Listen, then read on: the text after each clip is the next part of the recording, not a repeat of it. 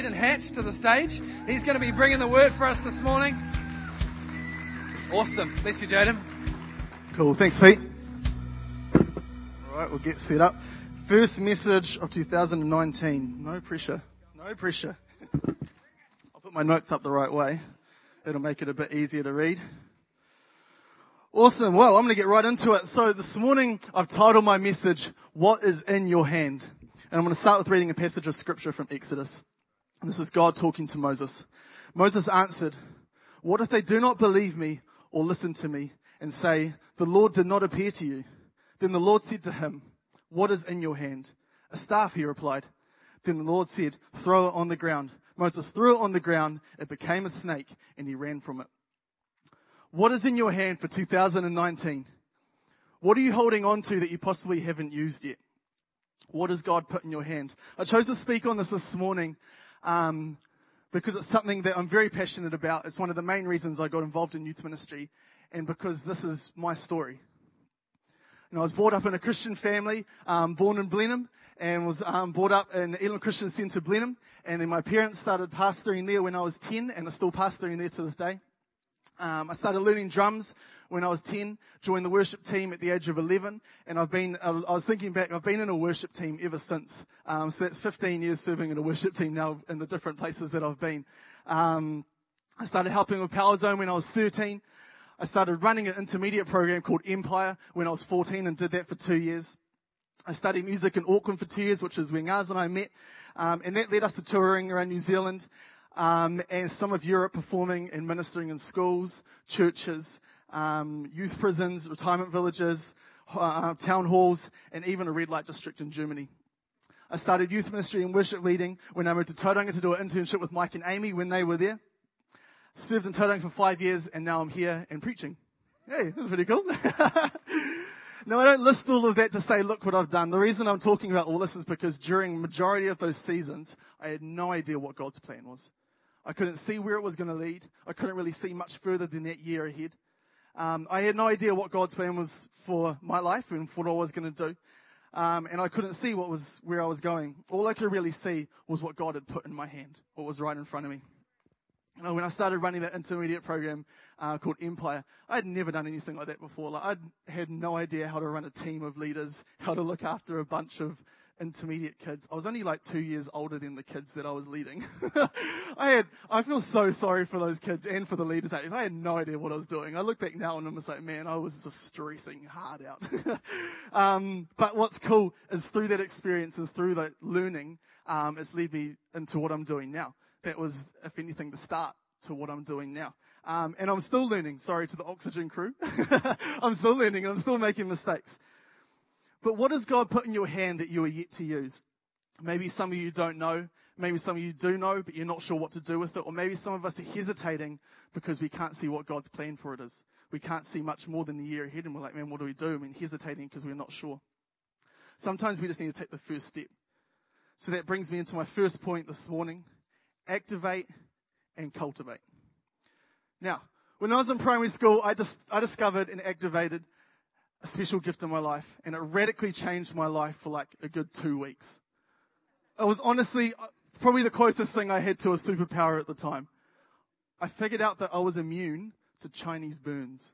Who knows what Chinese burns are? You know, when you, the old classic grab the forearm and twist, twist, twist, twist until it just burns and you can't take it anymore. I was immune to it. I, I, just could, I could stand there for ages and I could just take it. And I was just like, this is amazing. Or it's, it's been a while. I mean, if someone wants to, yeah. But I figured out, I was like, this doesn't hurt me. I can, I can take it. And I was just like, is it just this one thing? Have I got a really high pain threshold? I don't know, but I did what any smart person would do and I developed and grew the gift. And so I started using it for my advantage and I'll go up to my mates and be like, those are some nice looking biscuits you've got in your lunchbox, bro. I've got a challenge for you. If I can last 30 seconds if you give me a Chinese burn, then I get your biscuits. And they're like, you won't last 30 seconds. I was like, I probably won't, but it's worth a try. The biscuits look nice. And I'll just stand there and I'd last for 30 seconds. And then I get their biscuits and I had like the best lunch ever. It was amazing. Honestly, like I said, radically changed my life for a good two weeks, but then people started catching on. It was short lived, um, but it was great. so let's look at these words. Activate. To set in motion, to propel, to call up, and cultivate. To raise, tend, manage, prepare, develop land for growing. One of my favorite verses is Psalms 33:3, and it says, Sing him a new song, play skillfully, and shout for joy. Now, when I read that, and I read those words, play skillfully, I don't just think of music. I think of whatever God has given us, whatever we love, to use it and to play it skillfully as worship for the Lord. To give it our all. See, God has planted a seed in our life, a passion, and how do you grow a seed? With time, nurture, and care. I want to look at the life of one of my favorite Bible characters, um, and that is Joseph. In Genesis, we read about Joseph and his 11 brothers, his loving, kind, understanding 11 brothers. Joseph was the favorite son of Jacob, and Jacob made that very clear by giving him a nice, bright, colorful coat, um, and to honor him and just to say, you're my favorite son. And they obviously didn't sit too well with Joseph's brothers. Um, they despised him for it. And, um, God spoke to Joseph in a really cool way. He spoke to him through dreams, and, and Joseph could interpret those dreams. And, um, and then one day he had this dream, which involved him and his brothers, those same brothers that already hated him. Um, and in the dream, they were all binding sheaves of grain in the fields, and then suddenly Joseph's sheaf stood up, upright, and then the rest of his brothers' ones all bowed, gathered and bowed down. So he just went up to his brothers that already hated him, already despised him, and said, "Yeah, I had this dream. It was awesome. You guys were all bowing down to me. How cool is that?" And the others like, so obviously that didn't go down too well. To make things even worse, Joseph had another dream that interpreted it the exact same way. And what did he do? Went and told them. He's like, guys, guess what? You're not going to believe this. I had a dream where you were all bowing down to me. How cool is that? So, long story short, uh, his brothers faked his death and sold him. Um, yep, the right way to react, I guess. Um, see, now I have an older brother. I have one older brother. Uh, he tried to convince me I was adopted multiple times. Um, like multiple times. And the main reason was because I had brown eyes and the rest of my family have green eyes. Um, and then I had way more rhythm than the rest of the family as well. And so he's just like, it's obvious, you're adopted. Um, so every time I was naughty, every time I annoyed him, he would just be like, well, it's because you're adopted. You're not my brother. Um, so lo- lovely guy, lovely guy. But he never tried to sell me, so I'm grateful for that. not once, or not that I remember anyway. Never tried to, um, never tried to sell me. So we're skipping forward quite a bit. And then we find Joseph. He's now in prison. It says in Genesis 30 that God had granted favor um, over Joseph, oh, granted Joseph favor in the eyes of the prison warden. The warden made Joseph responsible for all those held in the prison um, with him and what was done there. So the warden paid no attention to anything under Joseph's care because the Lord was with him. The Lord had granted him favor. Sometime later, the cupbearer and the baker of the king ended up in prison with Joseph. While in prison, both of them had a dream. In Genesis 48, it says, We both had dreams, they said but there is no one to interpret them. Then Joseph said to them, Do not interpretations belong to God? Tell me your dreams. Now, in the past, Joseph's interpretations and honesty kind of led him to some bad stuff. He got sold, ended up in prison. so I think part of him is probably thinking, oh, here we go again. Come on, God, please be kind to me.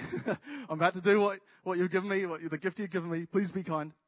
So the cupbearer and the baker both tell him the dreams. Joseph went to the cupbearer and said to him, In three days the king will lift up your head and restore your position. But when all goes well with you, remember me and mention me to Pharaoh. Then he went to the baker and said, In three days the king will lift off your head and impale your body on a pole. So, slight contrast in the dreams. Um, the third day came along and Joseph's interpretations came true. What he said would happen happened. But the cupbearer forgot to mention him to Pharaoh. It wasn't until two years later, so this is the whole two years in prison. It wasn't until two years later, where Pharaoh had two dreams, that, the, that then the cupbearer remembered Joseph and told Pharaoh about him. So they sent for him. Genesis 41, 15 to 16. Pharaoh said to Joseph, I had a dream, and no one can interpret it, but I have heard it said of you that when you hear a dream, you can interpret it. Joseph's reply was, I cannot do it. But God will give Pharaoh the answer that he desires. I love this guy. Joseph has just been sold into slavery, falsely accused, put in prison for something he didn't do. He's been in there for over two years, and yet he's still humbly used his gift and faith to serve. Romans 12:6. We have different gifts according to the grace given to each of us. If you have the gift of, prophes- of prophesying, then prophesy in accordance with your faith. So prophesy in accordance with your faith, in agreement with your faith, in obedience with your faith. You see, if in faith we use our gift, things that are still will begin to shift. Genesis 41, 39 to 40. Then Pharaoh said to Joseph, Since God has made all of this known to you, there is no one so discerning and as wise as you. You shall be in charge of my palace, and all my people are to submit to your orders. Only with respect to the throne will I be greater than you. He's just gone from one end to the other, just by using his gift and faith. Believing. This is a long, this is a long journey if you think about how long. I mean, the Bible quite often says sometime later, sometime later, you know, when he's in prison. I don't know how long sometime is. It could be a couple of months. It could be a couple of years. But we know he's been in there for at least, at least two years. See, Joseph never lost his faith. Things definitely would have been hard, and I guarantee there would have been times where he's thinking, man, what have I done to deserve this? All I'm doing is using my gift and being honest. But in faith, he used what he had in his hand, and things definitely began to shift. So, what do you have in your hand? My next point this morning embrace the opportunities. 1 Peter 4:10 Each of you should use whatever gift you have received to serve others as faithful stewards of God's grace in various forms. In various forms. It's definitely important to have discernment on what opportunities to embrace. And I've got a story for you. It's one of those stories that every time you think back, you just get that little little cringe. It was definitely an opportunity I shouldn't have embraced. Um, so we had this guy when I was in Blenheim. I probably would have been about 16, and we had this guy come in, um, and he came in and did a bit of an acoustic performance, a bit of an acoustic worship night. Um, we didn't really know what, what it was really about, but he just came in to share the music he, he'd written um, and and serve serve the church. And so it was really cool. Um, amazing guy, amazing lyrics, and, and what he brings is really cool. And there was one moment um, in the night where he kind of stopped playing and he said out to the congregation, Do we have anyone here that is an interpretive dancer? Um, so he sat there for a bit and no one put their hand up. Um, and I'm sitting there with one of my best mates. He was one of my groomsmen, and um, and he still hates me for this moment um, to this day. And we're sitting there, and the guy's like, and this guy, I won't mention names because what he did was amazing, um, but this moment wasn't that amazing. and he said, "Come on, is there anyone there that just feels led um, by the Spirit to move and to dance?" Um, and no one put their hand up. And me being the pastor's kid, I was like, "Come on, I want this church to thrive. I want great moments in the church." So I was like, put my hand up. I was like. I've never done it before, but I'll give it a go. Um, and thankfully, the video quality of the phones back then weren't that good. Um, and then I looked at my mate, and he's just like, no, no, no, no, no. Like, he's looking at me like, don't do this. I was like, we'll give it a go. And he's like, okay, and everyone claps. I was like, well, we're going to get up now. So we got up, and so he's standing up on the stage, and we're standing like one there, one there on the ground. We turn around, we're facing the whole church. And he starts playing the slowest, softest, most quiet song. Beautiful song, but man, my heart just dropped. And then I thought to myself, what am I doing? And I was like, okay, interpretive dance. Flowing movements of dance that people can interpret. So I was like, okay, I'm looking at my mate and he is anything but a dancer. So he's looking at me thinking, I'm just going to do what you're doing. So I thought, well, I'm going to embrace the opportunity. And I stood there and I was like, create images. So I kind of moved my arms a bit, ended up going into like a tree in the wind. Um, and then swung my arms around and then went for like a baby in the womb type thing. Um, and then I, and I was like, what else do I do? What's like spiritual? So I swung my arms around and I think I kind of came together and made like a cross. I was like, um, I'm not joking. Like, I can't make this up. I lived this. I did this and I to this day fully regret it. My mate is over here looking at me, trying to copy what I'm doing. My mum's in the front row looking at me thinking, what are you doing? She felt both completely confused and sorry for me at the same time. She was probably as red as I was. All my mates are a few rows back with their little phones out, cracking up laughing, and the soft, quiet song. The song finished. I think I ended up just going, closing my eyes and just worshipping, because I was like, well, if I can't see them, they can't see me. Um, and then I think we went down and we sat down and to this day, even talking about it, I still shiver and I still cringe. It was obviously an opportunity I shouldn't have embraced. But I tell you what, in my life, there are so many opportunities that I'm so glad I embraced. I mentioned earlier that we had the opportunity to, um, to do worship and perform in a red light district. Mm, I don't think I'll get emotional about this. Um, we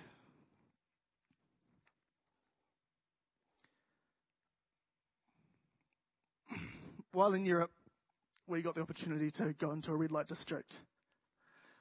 It wasn't just a street with a few pubs and and, and clubs on there. It was it was real. It was um, sad, a bit scary, very rough. Um, we were surrounded by people that were lost, trapped in a life of brokenness and pain. We went in there very vulnerable and fully relying on God to protect us and to use us. We went in there in faith that God would shift something. It was one of the most daunting yet amazing moments of my life. I don't know to this day if it had much effect. We were having conversations with drug dealers, prostitutes. We were in a courtyard surrounded by multi-story apartment buildings and people were looking out their windows, looking at us and we just, you know, we didn't get a chance to talk to them, but we were praying over them. And to this day, I don't know if it how much of an effect it had, but I know that in that moment God was doing something. And it was just the moment where we just walked in there with nothing apart from what we had in our hand. And we just had to do that. And it got to a point where we just had to step past that zone of, I don't want to leave this and just worship like we haven't worshipped before with a couple of acoustic guitars and a box drum in this red light district and, and people just surrounding and watching and some screwing their faces up, others sitting there for the whole time and just embracing it. Then near the end of our time in Germany, I got a, an email from Mike about doing an internship in Tauranga. I'd only met Mike once. I knew no one in Tauranga. I'd only been there for a week, which was the week we went through with the tour team, which is when I met Mike. I didn't know a lot about what the internship was about, apart from that it involved youth ministry and music. At first, it was an opportunity I wasn't sure about because I couldn't see much further than the one year ahead. So I went into it. I kind of went into a prayer, talked to a few people, and, and made the decision. You know, I'm going to do this. I went into there thinking that it'll be a year that would develop my gifts, my gifts, and grow. So I embraced it, and embraced all the opportunities that came with it. And while doing the internship, Mike comes up to me and says, "Have you ever worship led before?" I was like, "Nope." And he goes, "Cool. You're doing it on this Sunday in three months' time." I was like, "Okay." Sorry, I'm going to sniff into the microphone. Um, that was extremely daunting for me. I'd only ever drummed in the music team. I think I played bass a couple of times. Occasionally they tried putting a mic next to me on the drum kit. I didn't like it, but I sang anyway. But I was used to sitting at the back of the stage behind the drum kit. And then Mike tells me in three months time, you're going to be worship for the first time. And then that Sunday ended up being the first Sunday in our new building that we moved into as well. And I was nervous. I was scared. I thought, what if I stuff this up? People come into church to, to worship to encounter God. And if I if I muck this up, I've ruined that for them. So I was sitting there, I was just like, Lord, I want to do this. This is cool, but I'm scared. Um, so I changed my thinking. I looked at it as an opportunity to grow, to learn, and to worship in a new way. See, failure is simply just the opportunity to begin again, but this time with more intelligence and more experience. When Moses asked Oh, when God asked Moses to lead Israel out of bondage and slavery, I bet he was just kind of like, whoa, whoa, whoa, hold up. you want me to lead out Israel out of, out of what they've been in? He's just like, man, what if they don't listen to me? What if they don't believe me? What if I'm not strong enough? But God shifted Moses' attention away from the anxiety about the future and suggested he notice what was right in front of him, what was in his hand. When Moses let go of his own worries, his own thoughts, and allowed God to use what he had in his hand, he did some pretty crazy things. The dude parted a whole ocean. and then I was thinking about it. Not only did he part the ocean, like that would have been crazy, like, you know, part the ocean. Oh, look at that. Then he had to walk through it, hoping that it would stay parted. you know, it's one thing to do it, but then to walk through the entire thing, thinking, man, I hope this, this doesn't come down on us. If in faith we use our gift, things that are still will begin to shift. encourage you guys to embrace the opportunities to grow, to be tested, to learn, to have fun. Embrace the opportunities that, that allows God to move in your life like He never has before. So, what is in your hand at the start of 2019? And what are you going to do with it? Is there something in your life that is waiting to be activated, developed, and grown? Before I finish this morning, I think there might be some people here that are thinking to themselves, man, I've got something. I've got something I want to use. I've got something that needs to be activated, it needs to be grown, but I don't know God. Or maybe some of you here feel like things have been still for a while, maybe because you drifted away from God, but you realize and acknowledge that you've been sitting still for too long, that what you have in your hand hasn't been used for so long, and it's time to come back and time to use that. Time for things to shift. You know, we serve a God that loves us, that wants the best for us, a God that has so much for us to unlock and to experience. We don't even know the smallest part of it. There'll be many times where we can't see the outcome or the plan, but if we embrace every opportunity that God gives us and serve in faith, then walls will come down, doors will open, and you will see huge breakthrough. What is in your hand as you enter in 2019? Big or small? What is right in front of you that hasn't been used yet, but you know you can use to help others, to serve, to make a difference? I just want to pray now and if you feel like any of that relates to you, whether you feel like you've got something but you don't know God, or maybe you do know God but you've been sitting still for a while and, and you think it's time for things to shift. So I encourage you now to, let's all pray together. Um, but if that's you, just really pray it from the heart. God hears you, God sees you. So let's bow our heads and let's pray together. Thank you, God, for who you are. Come on, let's pray together. Thank you, God, for who you are. Thank you for loving me.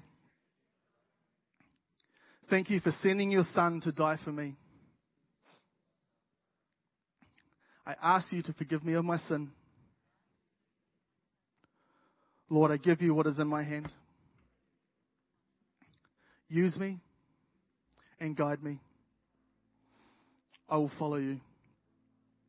In Jesus' name. Amen. While all heads are still bowed and eyes are still closed, if you prayed that prayer this morning, not knowing God and wanting to know Him, wanting to have Him in your life, or if you prayed that prayer this morning because you're coming back to Him because you've been sitting still for so long, and you realize this is too much for me and, and I need God. If that was you this morning, I want to give you opportunities to, to respond, to put your hand up because we would love to connect with you. We'd love to get beside you. Um, the team will be looking out. So if that was you this morning, if you prayed that prayer from the heart and that was you, would you decide to lift your hand quickly now? We'd love to, we'd love to catch up with you after the service. Awesome. Awesome. Thank you. Cool.